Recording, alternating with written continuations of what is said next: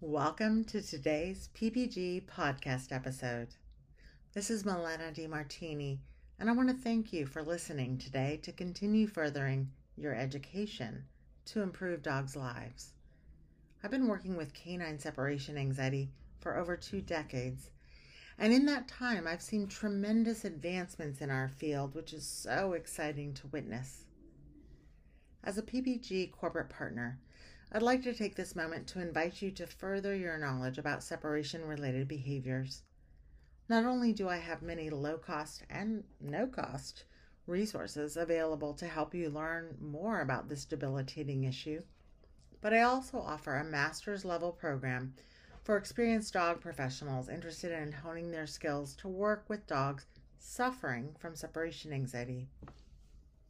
If you're interested in becoming one of the foremost practitioners who work with alone time behavior problems, I welcome you to apply to our intensive online program to become a certified separation anxiety trainer, or as we fondly refer to them, CSATs. There is no better time to up your skill set and expertise than right now. I look forward to the potential of including you in our esteemed separation anxiety certification program, so please consider applying through my website at malenademartini.com. So, hello everyone. Welcome to our monthly chat and chuckle. We have Tabitha here today joining us and talk about cooperative care. And Tabitha always has so much to say about everything, and she's going to just blow your minds with all of her knowledge. No pressure. So, yeah, if you have questions for Tabitha or for any of us and you're watching, feel free to post them in the comments. Joe's going to be monitoring these comments. Um, otherwise, we will just Watching. hang out and talk together about about cooperative care for cats. So, hi Tabitha, would you like to introduce yourself to all of these people who are watching? Because nobody knows who you are. I'm drinking tea because I'm a little sick. I'm negative for COVID. Everything's fine.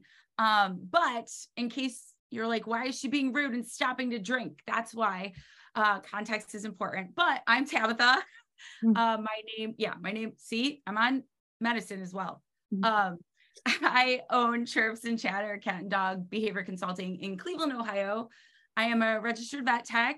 I'm elite fear free and low stress handling certified. I'm a certified cat behavior consultant. I'm a Karen Pryor Academy certified training partner, and I'm a VTS in behavior, just means I'm a veterinary technician that is boarded in behavior. So, as you can imagine, I really like learning and I really like behavior and I really like cats. Um, so, I am here to talk all about cooperative care and cats. Okay, so I've got the first question for you. Oh, I'm sorry because you are getting ready, but so I think like for most of the, our clients, right? And I see like this is the, this is the hurdle, the hurdle. We get a case when we've got anxiety that is going through the roof, and veterinarian team together with you and the client and everyone decides, okay, it's time for meds. And now it's like cat meds he's already anxious. How do we do it? Challenge. So you can medication train your cat. Uh, that is something I offer consulting services, and I work with so many amazing clients, veterinarians, veterinary behaviorists who then reach out for me to help with that step because you are the best veterinarian ever and you find an amazing appropriate diagnosis but then the caregiver can't give the meds that is a pretty big problem in vet med. And also, like she mentioned, you care about your cat, and let's say it's an anti anxiety med. So maybe your cat is exhibiting signs of generalized anxiety, and then the process of giving them the meds causes more anxiety to the point where, in some cases that I've worked, by the time the caregiver reaches out to me or finds me, the cat has actually generalized the anxiety associated with receiving the meds to the caregivers and now self segregate themselves. So it can be pretty intense um, and, and challenging. The good news is there are things you can do to help. So you can do preventative medication training, which we love prevention as humans. We're conditioned to be reactive. So be kind to yourselves. Um, but even if you are in the process of giving your cats meds, there are very small things that you can do that can make a difference. So I offer tons of videos and resources on Chirrups and Chatters Facebook and Instagram where you can go and find lots of tips and tricks and videos because we only have so much time. But a few things I would recommend just right off the bat is considerate approach. So the way you approach your cat is bigger than you think, right? So ideally, we shouldn't be surprising your cat or going to grab your cat. And essentially, you should lure your cat. So find a toy or treat that they really like. You can even do a treat trail. And for example, if you have to give them an oral medication and you're pilling them, it's important for them to be at a level that you can actually reach them. This sounds like common sense, but I see so many caregivers where the cat's on the ground and they're like, mm-hmm. and they can't appropriately medicate. So it's it's it's a mess. So having the cat at a higher space that is comfortable to your waistline so you can medicate them appropriately and approach them from the side makes a big deal. And most cats prefer to be on high places anyways. So again, I'm a huge fan of luring the cat out or if the cat is at rest, maybe approaching the cat from the side, soliciting some petting first and then medicating them, right? Versus what we usually do is shit, this sucks. I have to like get you. I'm tense. I'm stressed. So take a deep breath. And then we do this life and then we just finish. It can make a really big deal to approach from the side and essentially pet interact with your cat, maybe give them a treat, maybe give them some face pets. You know how they like to be petted, and then medicate. And yes, to start, they may run afterwards. You're doing the best you can in that moment, right? So, what you could do afterwards is, of course, give them a treat like churu or do a play session. But another thing I really like in the moment right away is, especially if you're in the process of medicating and not aren't sure about medication training yet, is grab a handful of treats. And at the end, I want you to toss them against the ceiling or your floor if it's wood, because a lot of cats will be like, the sound of the treats hitting the wall or the wood is reinforcing in its own right. Mm-hmm. And then they'll also eat the treats. But let's say they just run off and start chasing the treats but don't eat that's okay too and let's say the third time you medicate them you're like they ate that's data you just using considered approach and pairing it with some good stuff is starting to make a difference so those are just a few things i would start right away excellent so as long as you don't have like carpets everywhere and like really high ceilings you're good mm-hmm. yeah i i have carpet in my house so i throw it against the wall Mm-hmm. Um, because my cat personally, I shared her story on my social media, but she, I did not medication train her. Oh, how dare myself? We're humans, everybody. Um, and she needed medications abruptly due to a medical issue. So you can see the video of me utilizing considerate approach she had dental pain on the one side of her mouth that I was aware of. She had a dental scheduled. So I purposely, it was a syringe medication. I medicated her on the other side, right? She was stable. She was elevated on a surface. So, for example, my cat likes sitting on the counter. She's three legged. And when I prep my puzzle toys, she will hop up there. And that was just her routine. So I was like, she already likes this place. Mm-hmm. So that's where I started to medicate her. And then we did the treat game. And essentially, I want to tell you I did all this other cool stuff, but I just did that. Considerate approach, identified a place she already liked that had she had positive associations with. Um, worked with her, like pairing it with good stuff. And essentially now I say meds. I also use a predictor cue. So I always say the word meds before I give the meds because I think when we are communicating with our animals and letting them know, I'm a big fan of predictor cues. Um, it can help them tolerate things that are stressful. And also, it just is a form of communication. So now when I say med, she comes running, it's full on cooperative care. But real talk, all I did was start with all of those techniques. And this is stuff you guys can do at home or or as behavior consultants even if you're not as familiar with teaching cooperative care, you can tell caregivers about considerate approach, finding reinforcers their animals like, avoiding the towel, the towel thing. this Laura's like, gosh, Tabitha's gonna go on and on. So I love towel. You've got four, you've got like 50 minutes. Okay. I love towel handling so much as a skill. I teach it to veterinary practices and shelters, but a lot of caregivers, because they're amazing, they go online to try to find help how to medicate their cats, which is what they should do. But unfortunately, everything is just wrapping the cat in a towel. Um, so that's another good point. Allow the cat that I always forget to mention because to me, I just, right? Instead of like taking a towel and physically manipulating your cat into a tight, because also a tight towel hold, a burrito, a tight wrap is not relaxing. Um, it causes more stress because the animal cannot move. Cats are alive, as we all know. So it's very normal for them to maybe just want to adjust, right? So, in many cases, along with considered approach, allow the cat to remain in the position they choose to remain in.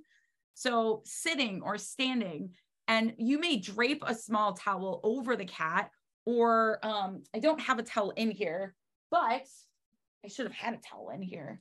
I have this, so we're gonna make it work. So, let's say this is a towel. Um, you could wrap it super loose. So it's just super loose right here. You're not scruffing the cat, right? This is all free and loose.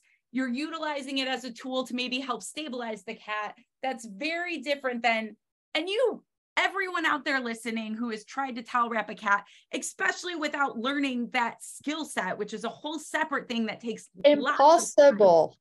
Mm-hmm. Yes. And you guys are trying to, because you're you're like, I need you to get your meds, and you're trying to wrap them up in a, a towel, and it's just the cat's flailing and it's horrible. So could you do have a towel and loosely wrap it just around their neck? So it's so again, you're using it as a very slight stable, stable, stabilization tool.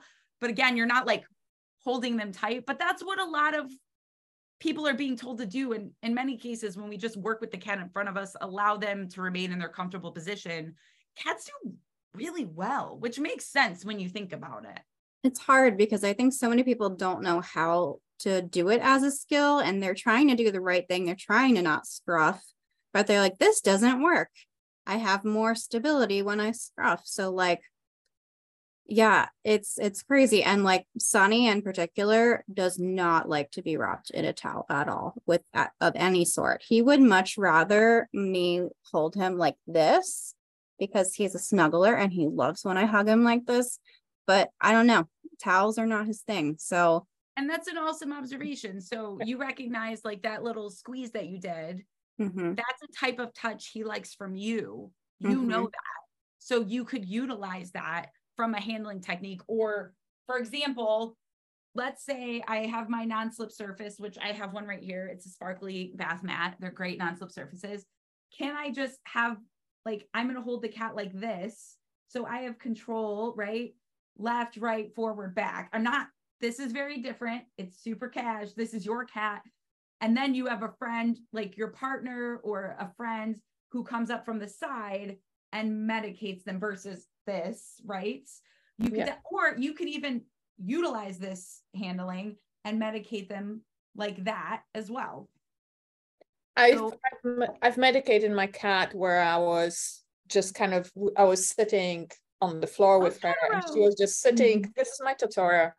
Um, uh, but so she was sitting kind of in between my like my knees because that's what she liked to do. She liked to kind of cuddle, and I just kind of placed one of my hands, like because I have big hands, right? So I could do it. So depending on your hands, if you have tiny hands, it probably won't work. But I've placed just one hand, like on just on her chest. So once again, the place where the cats, most of the cats like to be, and then I had the other hand. So she was sort of kind of limited in her movement because I was there. So she but it was, but it wasn't yeah. Sorry? But it wasn't uh, very different than restraint. Yeah. Restraint, you think like, which is why I don't use that yeah. word. I say handling because. Yeah.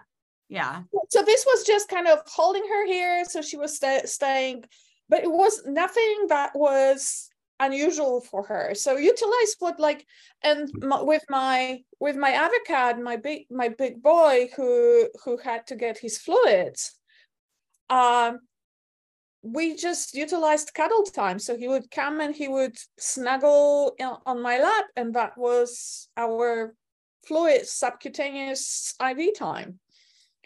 Once again, no, you know, if I tried to, like with any of my animals, if I try to restrain them, they're like, nope, I'm out of here.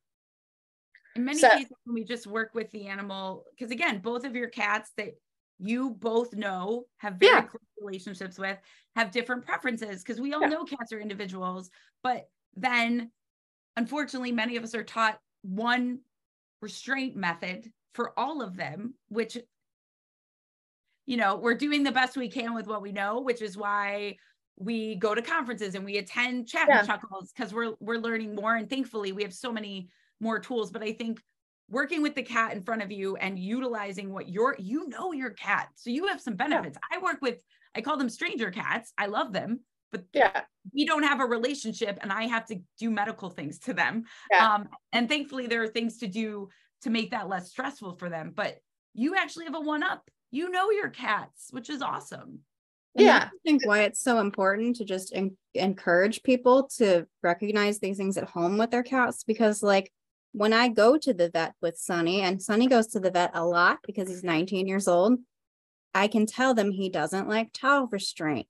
When you take his blood pressure, use what's the one, the Doppler, where you don't have to put the alcohol or the the stuff on because he's has a big aversion to that. Like, and just little things like that. And I think, you know, we do obviously, but not not the average person is going to be able to speak up or or recognize those things in their cats. So I, I think, can just I can just decrease his stress, you know, from the get-go just by mentioning those things when he's there. But I think as like behavior consultants and trainers and people who work with clients, I think part of our work is to encourage people to advocate for the cats and say and and kind of hey practice with me tell me mm-hmm. like what will you say um because I mean it's intimidating when you go to the vets. It's kind of like we rarely we rarely advocate for ourselves when we go to the doctors, right? Mm-hmm. Um, and and so then it's even so much harder to advocate for your cats. But but at the same time, if you don't feel comfortable with your veterinarian to enough to be able to tell them, maybe that's also a problem. Yeah. And, and I mean, I I have uh, I have clients where we spend we spend months working on carrier training and medication training and everything, and then I'm like, I have to spend just as much time talking to them about how to advocate for their cat because if we do all that and the cat walks into the carrier willingly takes the gabapentin the pre the pre vet you know medication willingly and then they get to the vet and the vet is like holding them down on the table and scruffing and doing all of these things like we all like we undid so much work where the cats you know we made the, the carrier the safe place for the cat. So like yeah just being able to talk about that stuff with with clients it's, it's such a big deal. And i think like as someone right in both of the worlds i think we are getting so much better in the human and animal field at addressing the importance of emotional well-being. This is true of humans too. In the human world, it has taken us a while, but we are getting there, which is awesome.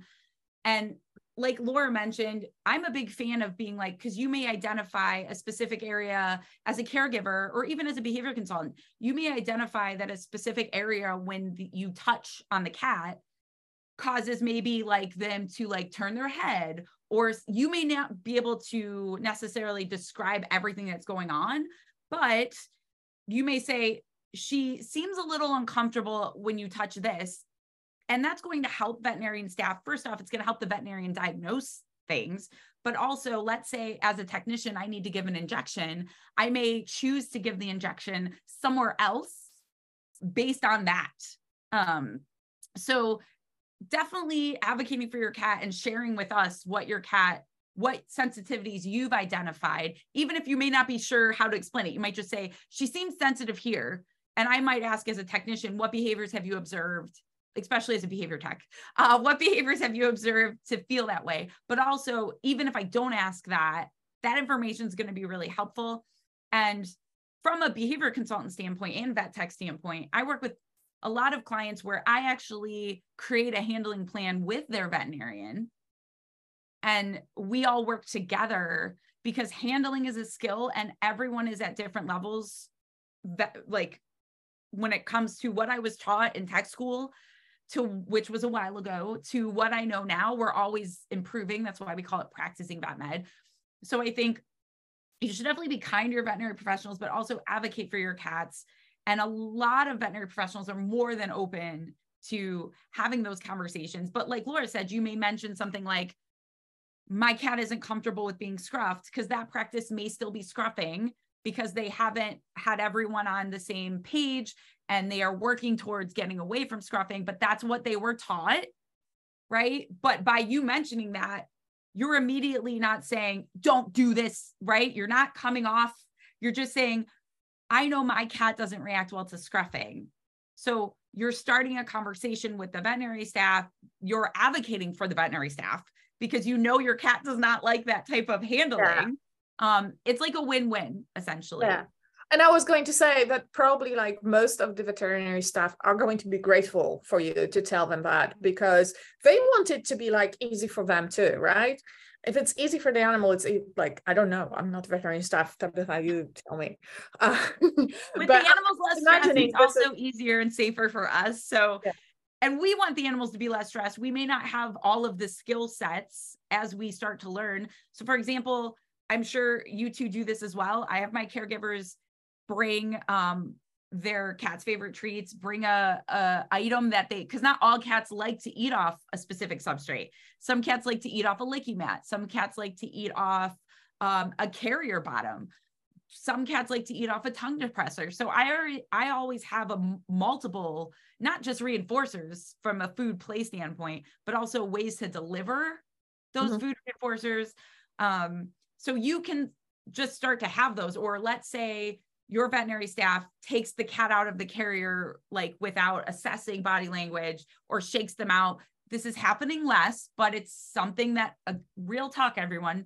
13 years ago, this is what I was taught to do. So, as a caregiver, could you start to take the carrier apart, leave it closed, and cover your cat with a Feliway infused towel? Yes, you can. So the cat can just, you're setting your cat up and the veterinary staff, if they aren't already familiar with those skills for success. And then you're also planting seeds where they're like, the cat did so much better here. Maybe we won't pull the cat out of the carrier because also from a safety standpoint, I care about veterinary professionals and that's not very safe for them either but many of us are taught to do that yeah. so so we we have we don't have any questions quite yet but we do have a few comments so uh do you want me to share the comments we have? Oh, please. I can't see them. Okay. All right. Awesome. So we've got comment from Sandra saying when we were talking about the uh, the towel wraps, uh, thank you so much for talking about the towel burrito wrap. It's so unnecessary.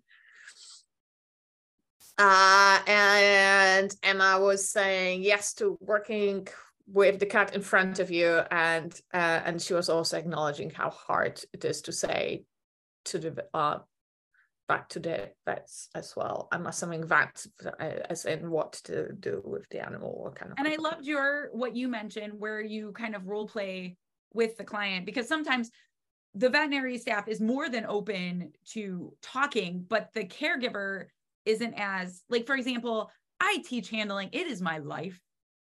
Like handling a cooperative care is my life and i love it and i nerd out and i have takes that other people have never heard of because i'm really critically thinking about handling and treating it as a skill. But i'm very confident right? When it comes to human medicine and i go to the doctor i have my because I know I have my questions out. Sometimes I practice those because I'm very extroverted and confident. And I have a background in veterinary medicine, which can transfer over somewhat. And then I leave and I'm like, shit, I didn't ask that question or that question.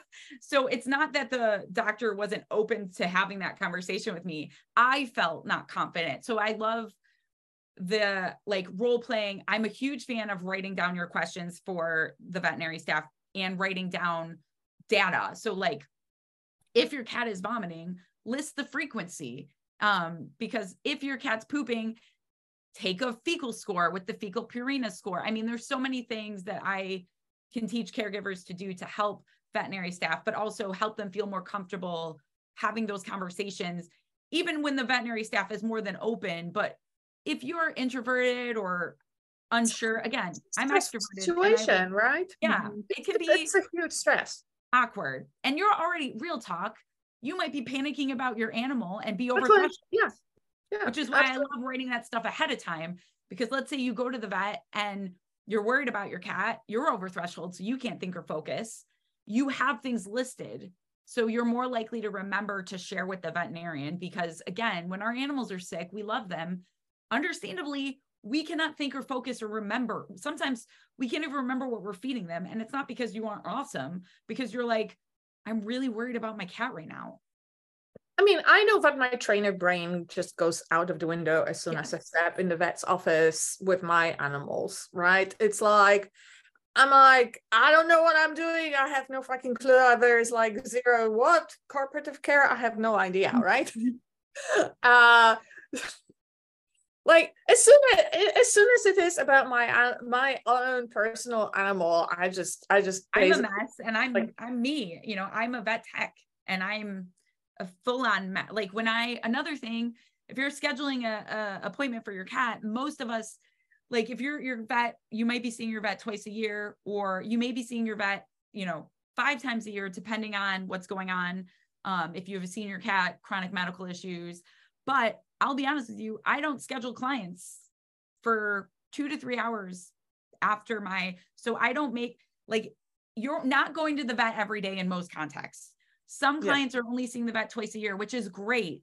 So realistically, don't plan something right after it because if you're even if you know handling as a skill and fear-free and cooperative care and considered approach, you're going to move faster, you're going to be taking those turns harder. So I think even like for me personally, I don't schedule. I know I have control of my schedule and not everyone can. I don't schedule anything.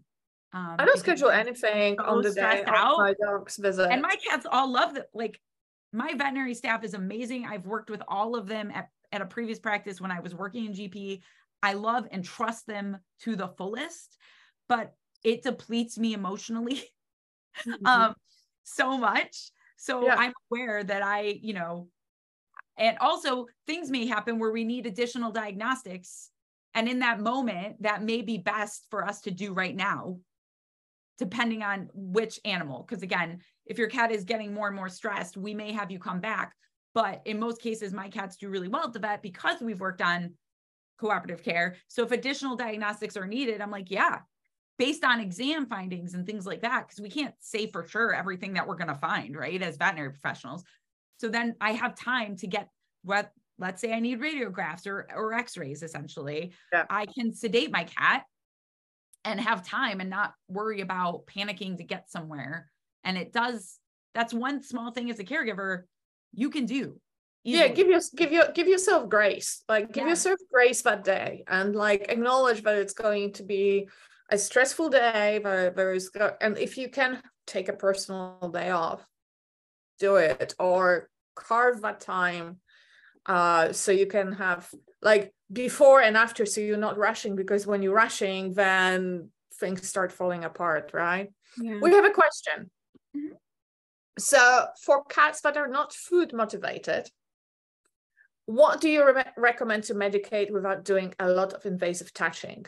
Um uh, for example holding the head to pill using syringes etc so i'll be honest i don't pill many like physically pill many cats um but I do teach clients how to do that, and that could look different ways. Um, but I recently have, well, I'm working with a cat right now. His name's Pete. I recently made a post about him.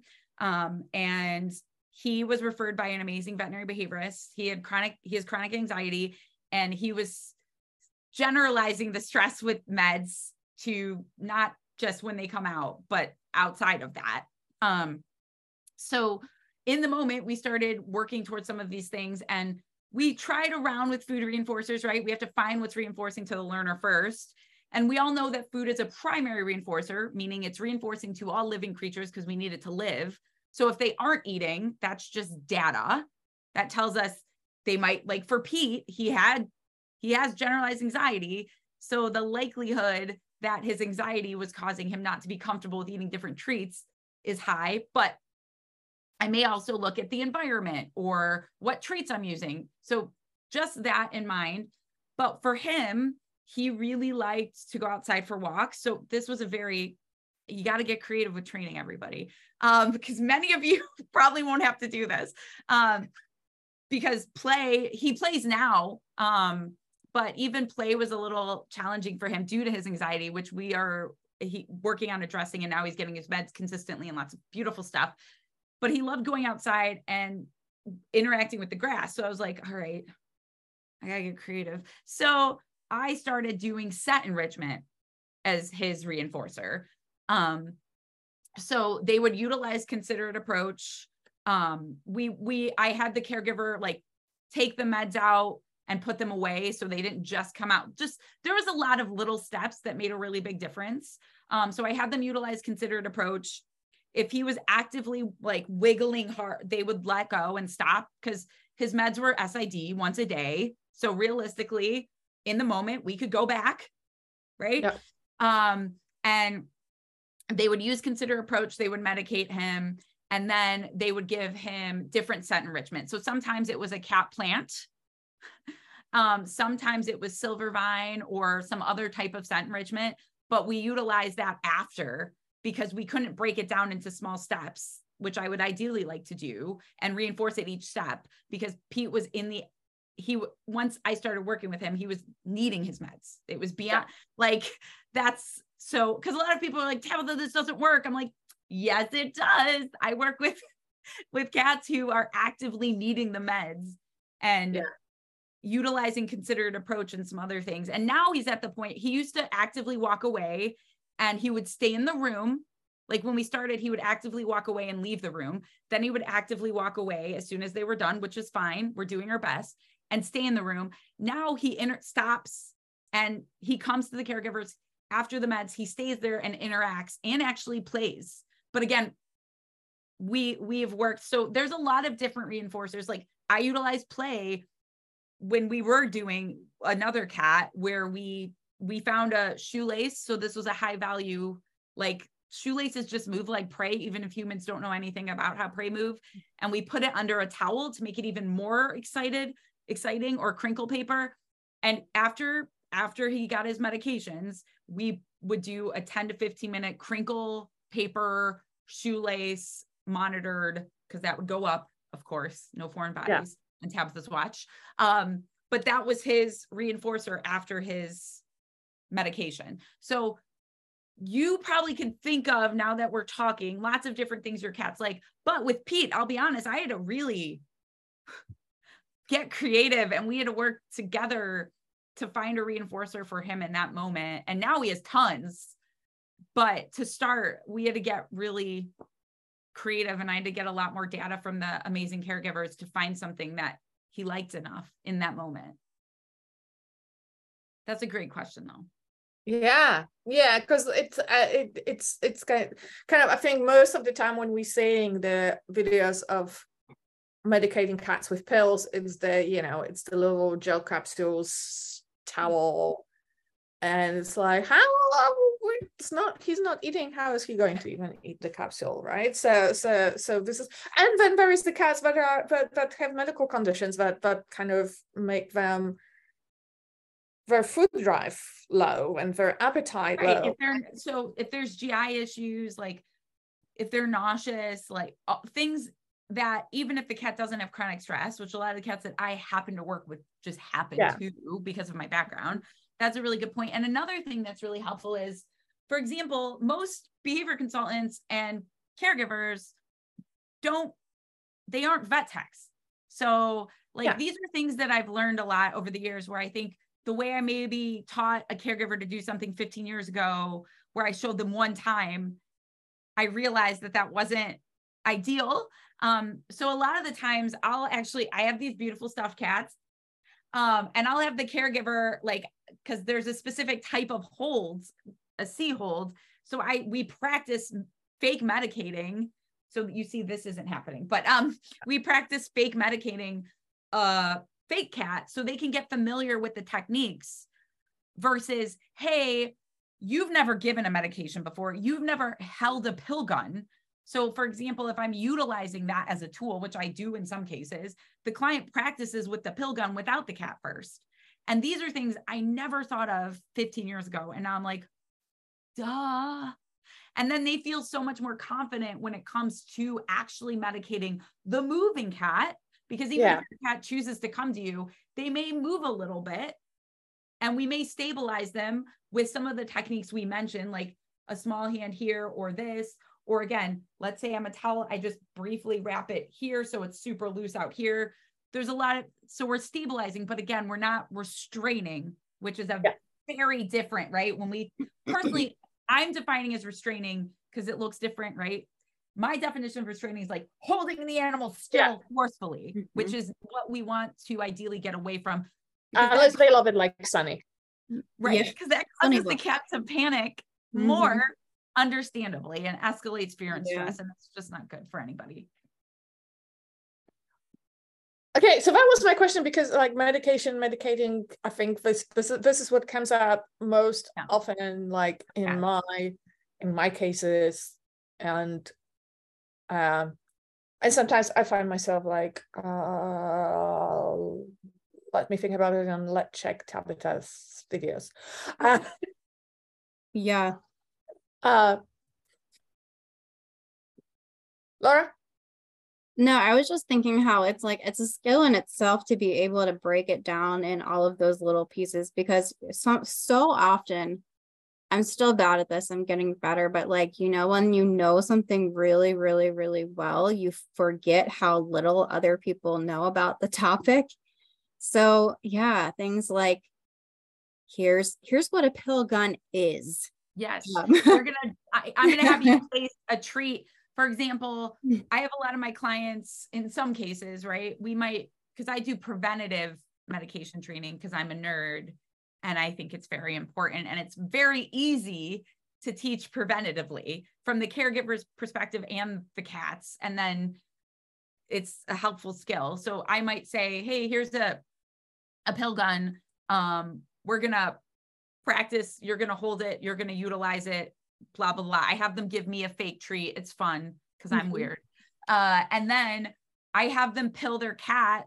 So I have them give their cat a treat, like for coming or come walking towards them, because they might walk towards their cat. So essentially, they're getting a treat for being in front of them. And then I have them pill their cat with a treat, and then I have them follow up with a treat. So again, it's not, hey, this pill tastes gross. And that's another thing. I mean, there's so many tips and tricks about pills out there, like putting them in capsules is very helpful for dogs too. There's certain drugs that just taste like shit. Mm-hmm. Um, I had to take Flagyl as a human, and which is metronidazole, which is something that's commonly prescribed to dogs. It's prescribed to cats in some context. Um, but I almost didn't finish it, and I'm an adult that mm-hmm. knows better, and I know how drugs work because I'm a vet tech. I threw up and gagged almost every time I had to take it. So now, anytime a client's like, my dog's on, blah, blah, blah, I'm like, we're putting it in a capsule. Yeah. like that is a horrible tasting. Like I, I have an aversion. Like just thinking about when I had to take Flagyl, my heart rate's going up. Mm-hmm. Okay, have, a, have, a, have was... a drink of tea. Have a drink of tea while I'm going to read you another question. Oh yeah, go. All right, okay. Uh, so Sandra, another Sandra, different Sandra, Sandra, Sandra Nugent. Uh, uh, I'm not a behaviorist, but it interests me greatly. Uh, volunteer at a rescue sanctuary for cats who are at various stages, ranges of, um, bleh, sorry, who are various ranges of uh, unsocialized. I woke up at 4 a.m. this morning, people. Uh, the person who runs the facility only picks up cats by scruffing them, then carrying them by the scruff. I know that's the worst way to do it, but that's all she knows. Can you give me examples on how to get a cat who is in enclosure with other cats or out of a cage crate? So I like if the cat, so this understandably, scruffing a cat's one thing.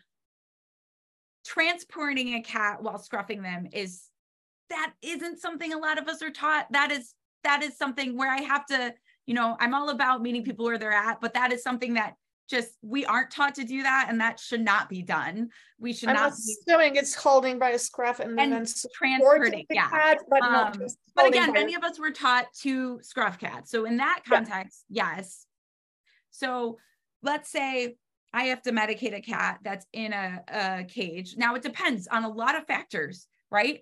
Are they in a larger setup with multiple cats, right?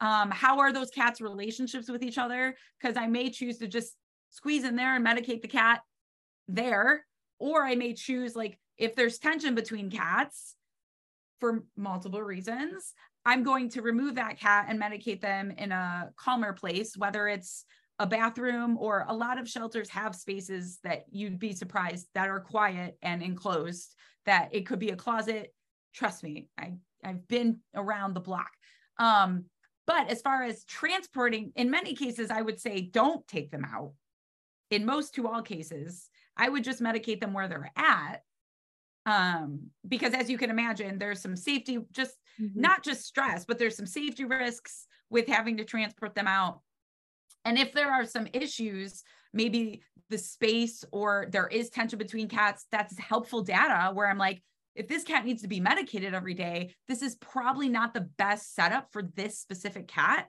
Can we set up a specific cage or different setting?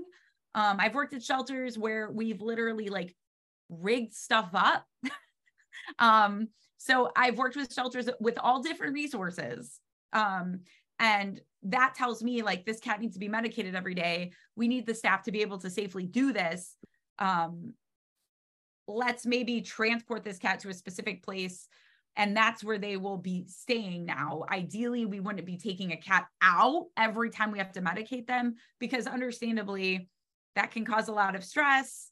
It puts a lot of people and the cat at risk to get out. Um, but if i wanted to remove a cat for like x-rays or an exam um, or maybe an injection or or something like that. Just moving them to a different place or just yeah. In those cases, if the cat is exhibiting, and this is where body language is everything, right? Yeah. If that cat's exhibiting signs of fear and stress, um, I would most likely use a very loose towel handling technique, or ideally that there's hiding places, right? Hiding places for cats every time, no matter what. They hide as a natural coping mechanism. We need to provide those. That is not a choice, that is a need. So, in many cases, especially if the cat's fearful, they're already be in the box. So, can I just place a towel over it and transport them like that? Yes, I can. Um, like perfect, right? Because they're already in a thingy and they feel safe. So, a lot of the cats. Now, if the cat's exhibiting minimal signs of stress, I may use like a churu or like a as different. I like churu because it's not attached to your hand, right? So even with relaxed cats, I don't put my I'm smart. I'm a handler. I don't put my hand in cats' faces. So I like a churu, even with the relaxed cat, because I have some distance. And I'm going to use that. And then I'm going to just essentially grab the cat, right? Make sure I'm supporting them from the bottom and the top. And then I'm using churu as we walk through. But again, ideally, we wouldn't just be walking. Again, this is where safety comes in. Like if I saw a technician transporting a cat through a vet practice, just like do do do do with all the stimuli and stuff, I'd be like, what is this is unsafe. this is let's talk about how else we could do that. But, but you can a few things and yeah. amazing. I love that you're volunteering. You're awesome. And that you're here learning more. I have to click treat you. Hopefully verbal praise is reinforcing mm-hmm. for you. Um, and I think you can you can also use that to to to hopefully kind of get the cat. Sure. They are not like super afraid, afraidy. Uh, get them to the front of that enclosure or that crate. So you can so medicate them easier. Yeah. May, or or mm-hmm. even to get them to go into into another carrier or get them out um in a or put them in that little loose towel or get them out to to get them like this. So you don't have to like reaching in into the crate right. with your hands. I mean, this is scary, right? Yeah. And it puts again but it puts you at risk. Is, it puts you at risk. Like all of these things I recommend also help humans because I love you guys too. So it's it's yeah. not only are we decreasing stress and fear for the cat, but also unfortunately in many of the the ways we're taught to restrain, right? We talked about that language earlier we're actually taught to put ourselves at risk pretty severely and not it's just not safe so when we're addressing fear and anxiety it also tends to be safer for us as well yeah. So Sandra just clar- clarified, she's saying many of the cats were feral and va- at various shelters and at risk of being euthanized, and her facility transfers to barns. So, okay, in that case, that's completely different, right? If these cats are truly feral, then you should not be touching them whatsoever. Yeah, we should not. so that's that's that's a whole separate thing, right? That's a whole that is a whole separate thing that we probably can't get too into. Um, but if the cats are truly feral, it is very unsafe and inappropriate to be handling them in any way, especially as a non-skilled handler, which again, handling isn't treated as a skill. So I don't mean this as an insult, but I wasn't taught any handling skills and I am a vet tech. I was taught one that I don't use anymore. So in many cases, many of us aren't given a lot of tools to be successful. And with a feral cat, let's say they do need oral medications, um, we have to change up our, like from a diagnostic medical standpoint, I work with feral cats and I'm going to change my approach and utilize different drugs and utilize different medications because you cannot orally medicate that cat in most cases every day. Can you work with someone like me where I do in depth behavior mod and I can work with feral cats and give you techniques to do behavior modification that only takes a minute or two a day that can then help that cat take medications without you really being a part of it? Yes. But um, in most cases, we shouldn't be, as as Laura said, um, it's if you have truly feral cats, right? If we're defining them as truly feral and not we're doing that, um, then we shouldn't just be handling them because even if you're a skill handler, we have to change. It's not the way I treat a feral cat medically and or um, behaviorally is going to be different than the way I treat a shelter, like a, a shelter cat or domestic, you know, a socialized. Yeah, it's essentially like reaching into a cage and grabbing a raccoon by the scruff and carrying it. But that is super which unsafe. I, I care about you. Don't do that. Which which is not a smart thing, even if you are a very skilled handler. no, that's what I'm saying. Like and if we do need thorough diagnostics, like that's why we sedate animals. I've worked in spay neuter clinics, and when we're doing TNR, that you've probably recognized that we use traps and that we sedate the animal in the cage, not only from a safety standpoint, but also that is the least amount of stress that we can cause that cat, right? Yeah. We're doing our best to minimize, you know, least intrusive, minimally aversive, um, sedating yeah. in the trap, or you know, if you have a mesh carrier or, or something like that, where we're sedating them for that those that those x-rays or blood work or that yeah. wound cleanup or whatever it may look like yeah and you know like if you if if you have space to put those uh, uh hiding places in the enclosures where where those cats already are when you approach it yeah that might be the place where they go they go to those enclosures and if those enclosures are actually already carriers if you have space. Yeah, like the feral cat dens are great. Yeah, I mean, I was gonna probably say. have those at your shelter. Those are there's a lot again, there's a lot of cool yeah. tools we can use, but that's I'm glad you clarified because I'm sure those other tips are helpful too, but it is a kind of completely different situation with that context in mind.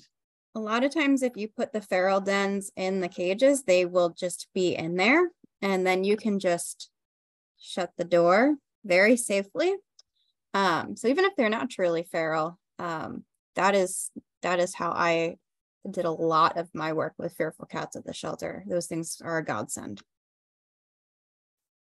Yeah. Yeah. Um, Sandra was saying it's not the best situation. I agree. They all get ra- rabies vaccines at the vet and flea meds monthly. Um, I mean, I would, I would, I would ask with the flea meds, Profender. There's a lot of topical I couldn't give you like considered a pro. There's a lot of tools like Ken Ramirez, who's this amazing trainer, says good training is the foundations really, really well, knowing those. And I use that with handling. I know the foundations really, really well. I know I know how to assess body language. I know how to utilize a considerate approach. I know how to touch animals in the least stressful way. I know plenty of handling skills and I know those really, really well. So it helps me apply it to everything. So I think, like, for example, there are creative ways we can apply a topical to a feral cat realistically in a safe, less stressful way um, without our hands being in their face. Uh, or a rabies vaccine. Again, there's a lot of creative ways, but the idea of like legit just hey, I have to give you medications every day. We're going to come up with a completely different plan for that specific situation. Ooh, this is causing uh, stress. I know. so we've got, we've got we've got like eight minutes before we have to go, or seven minutes before we have to go. Uh, there was one more question from the other Sandra that I think we missed. So it's how do you approach clients who think forcing medication oh. is the only way and introduce them to cooperative care and fear free? So I would kind of change your frame of thinking, right? They don't necessarily think it's the only way, they only know it as that way, right? So, um, in many cases, I start talking about medication training in every consult I've ever worked before medications are even indicated. Um, if they they may not be, but I still start that conversation um, because in many cases we're as behavior consultants we are recommending veterinary visits to rule out and address medical issues i know many of us are doing that which is great but i'm not going to say go to the vet i'm going to say i know it could be really stressful to go to the vet like i say it before they even say it and i'm like so i do want you to go to the vet but i'm going to help you to decrease the stress associated with going so i kind of like am addressing it before they even mention it or mm-hmm. they may feel more cash about it like oh, my cat hates the vet, but that's all they know. And they think that we've kind of normalized fear, right? And part of it is conflict, like they don't know what else to do. So in many cases, I'll say, um, I know he needs the medication because that's the other thing. You can't now, in some cases, I work with the vet, that's more complex, but you can't just say you can't give the meds. Right. So you can't just say you can't give the meds. I don't want you to be forceful but we're going to teach them. I need you to provide them with solutions immediately, right? This is how we could decrease the stress. You have to give the meds. This is what we could do in the moment right now, right? And then we could work towards continuing essentially teaching cooperative care.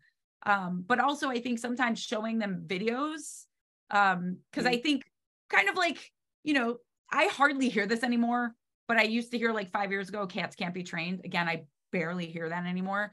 Um, so I used to show them videos of me training a tiger and a fish um, first.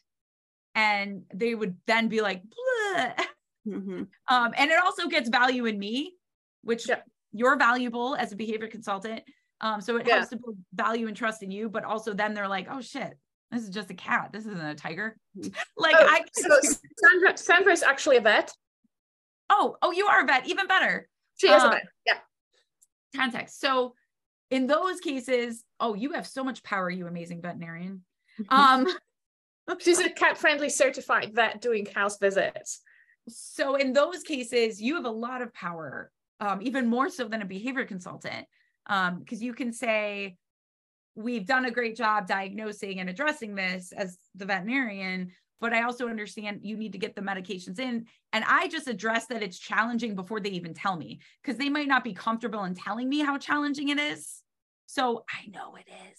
So you're you're helping to address that issue ahead of time by being like, I know in many cases it can be really challenging to medicate a cat. The good news is we've learned a lot about tips and and tricks and I can share them with you right now and that's where I think showing them videos can be really helpful actually medicating their cat can be helpful too. But I think showing them videos and then having them practice on like kind of the, some of the stuff I've been talking about on a stuffed cat um, helps to get that buy-in. Because I, I hear what you're saying, but once you get that buy-in, once they see three or four cats happily taking their medications in different contexts, you're you already kind of see them start to like think and soften a little bit. Mm-hmm. And then you get that buy-in. So they're more open. And then I think giving them practical tips right away. So, yes, cooperative care training, stationing, all of that stuff is awesome. But I give my clients things right away that they could start to do right away in the second that day. To decrease stress. So I think that will also help to get some buy-in. And also thank you for being here, you amazing veterinarian. I also feel like I just want to also like um tell you that people clients have so much more uh trust in you as a veterinarian utilize that like use it because they they as a, as a veterinarian you're already up there for them yeah you know as opposed to like a behavior consultant where they so so so um that's i mean it's awesome and it's awesome you know doing just cat friendly and at home and you can have something like i work with vets where i have videos of um because again i understand how humans work so they might be one to two minute videos that i've already mm-hmm. made and the vet then puts on their website so mm-hmm. it's just there right? So you could easily like when the client's calling to make an appointment whether it's you or you're you probably have a csr right scheduling appointments they can refer them to that ahead of time. Um sharing things on your own social media. I share like pain resources for the general public also veterinary professionals and medication things.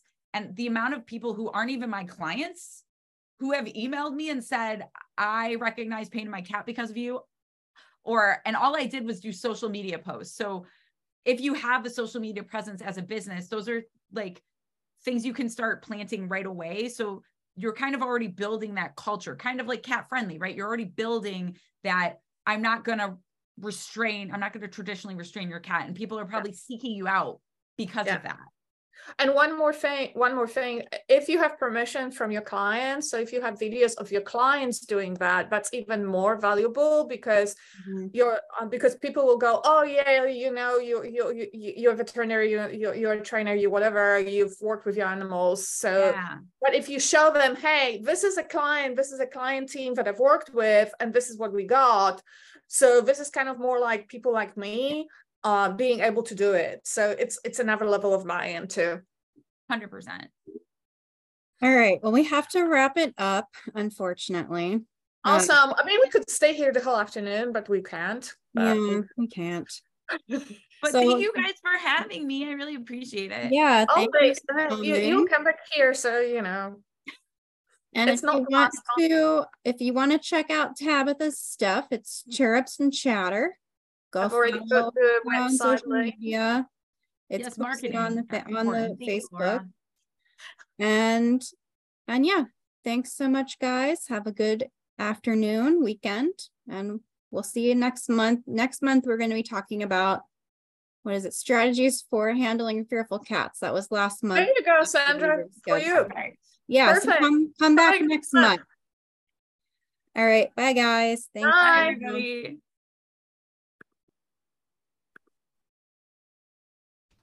If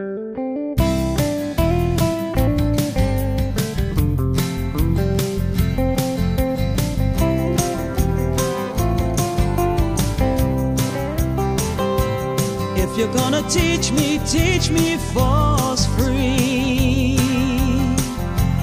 People can be good and kind, and that's a great philosophy. I can flourish, I can learn if you just